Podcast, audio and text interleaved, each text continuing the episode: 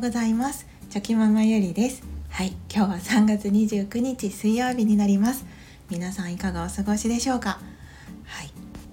では早速今日のお話なんですけれども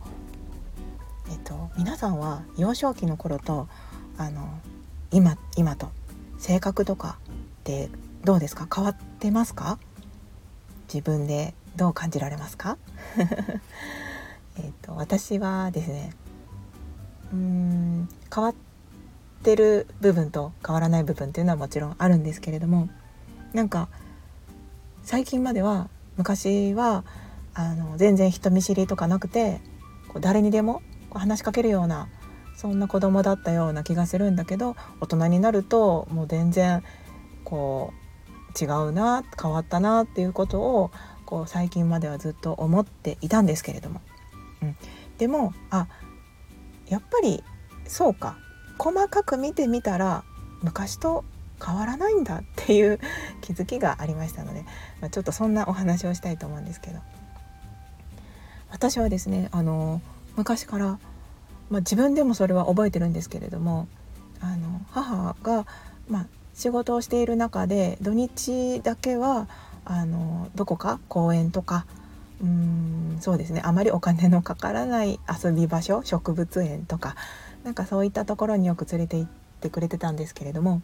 でその時にですねもう必ずこう知らない子と友達になってなんか母がこう待ってるところにその子も連れて行ってなんか友達になったからこの子にもおやつをあげてって 言ってたんですよね。で私もそれはすごく覚えておりましてあのなんかうんなんか友達をよく作ってたなって本当に覚えてますそしてなんか友達におやつあげてって言ってたってこともなんかしっかり覚えてるんですよね不思議と。でその時の自分の心理幼少期の私の心理を考えるとなんかその一人で遊んでいる子を見つけてあなんか話しかけなきゃっていう感じでもうやらなきゃいけないみたいな。そんな感じで多分子供ながらに思っていてですね。こう一人で遊んでたら寂しいしなんかかわいそうだじゃないんですけどなんかどっちかというとそんなニュアンスで自分が声をかけなきゃっていう、はい、そんな気持ちで声をかけて友達になっていたなっていう記憶があります。はい、でこれはもう私だけの記憶ではなくて母も「あんたはよくほんまによくいろんなこと友達になってたわっていうくらいなのでやっぱりそうだったんだなって思うんですけれども。でもそれがこういつの間にか、はい、大人になるとこうなかなか人にね話しかけるっていうのも勇気がこういるようになりますし。その、うん、人は好きなんですけれどもそう人のことは大好きなんですけど人見知りというかなんか話しかけるのにやっぱとても勇気がいってしまうんですよね。なのでああなんか変わったなって昔はそんな全然何も考えずになんなら自分が話しかけなきゃって思って言ってたのになんか今は全然そういうことができないなってずっと思ってたんですけれどもでもなんかその最近いろんなその自己分析とか をやりながらですね思ったことはですねなんか私はその大人数とかうんたくさんの人がいるところはすごくこう苦手なんですね。こうやっぱりすごくこう精神的に疲れてしまうというかこういろんな人のこうもう無意識なんですけれどもいろんな人のこう感情とかを読んでしまったりとかあとはなんかつまらなさそうにしてる人がいたらあ声をかけなきゃとか自分がこうその楽しませなきゃじゃないんですそんな技量はないんですけれどもこう自分なりにこう気を使って何とかしなきゃっていう気持ちになったりとかもしますのでなんか多分いろんな気を張り巡らせてしまうので大人数っていうのが苦手なんですよね。うん、でそれはこうできることなんです。えーとできることなんですというかその別にできないことではないんですね人のことを気にかけて話したりとかその本当に楽しく話したりとかもできるんですね話し始めたら。だけどものすごくその気を使うので疲れることでもあります。うん、苦手だからできないのではなくってできるんだけど疲れるみたいなそんなニュアンスですね。はい、なのであの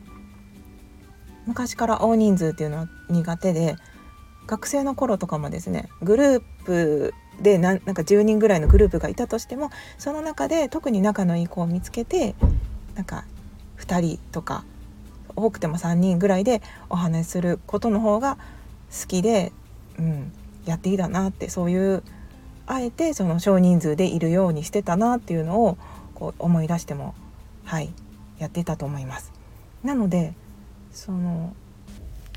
その大人数じゃなくて少人数とか本当にその1対1とかそういうのは自分にとっては全然苦じゃなくてですね、うん、人見知りなんですけどあの、うん、1対1では平気なのでもともと人が好きっていうのは変わら変わりないので、うん、なのであ昔からこうやっぱり何ら私は性格が変わっててなかったんだなっていうことに気がつきました。なんか勝手にその大きな枠でくくってしまうとあなんか昔は全然誰とでも喋ってたような気がするんだけど今となってはこうすごく勇気がいったりとかうん苦手だなって思ってたんですね大きな枠でこう分け分けちゃうっていうか考えちゃうと。でも細かく細かく見ていけば全然そんなことなくてあの今でもこう大人数じゃなくて1人に対してとか少人数に対してだったらあ苦苦じゃなく話すこともできますしうん、うん、できるなって思ったので、はい、なんか変に自分のことを思い込んでたなっていうのを最近、はい、気がつきました。なんかわかりますかねこの微妙なニュアンス そうだから、えーと、分かりやすくまとめますと私で言うとあの人見知りなんですけど人が嫌いなのではなくて人のことは大好きでそして大人数が苦手なだけであって少人数は全然 OK っていう そういうことが分かりました。はい、細かく見ていくとなんかこうね自分が思ってたよりもこう良い発見があったりとかあなんだそうなのかって思えることがあったりとかっていうのがありますのでなんかそういう気づきに至ってよかったなと、はい、最近思っております。うん、でその自分が大人数が苦手なんだっていうことをこう改めて理解することでですね先ほども言ったようにその大人数の中で話すこともできなくはないんですね普通にこう楽しくお話しすることはできるんですけれどもただそれは自分にとって結構疲れることなんだっていうことをこう分かっておくだけでもなんかそのちょっとした判断とかちょっとした選択をしなければいけない時にこう自分にとって無理なく選択ができたりするのかなと思いますので、はい、なんかそういった、うん、こう大まかに自分のことを見るのではなくてやっぱり細かく見ていくことっていうのも大切だなと、はい、そんな気づきがありました。はい。ということで私は、はい、幼少期とそんなに性格はそその人人に関しての性格は変わってなかったということででした。皆さんはどうですか？幼少期と何か変わった変わったもの？とかありますかね？変化したものとか、うん、なんかそんなことも聞けたら面白いなって、はい、思ったりしています。はい。では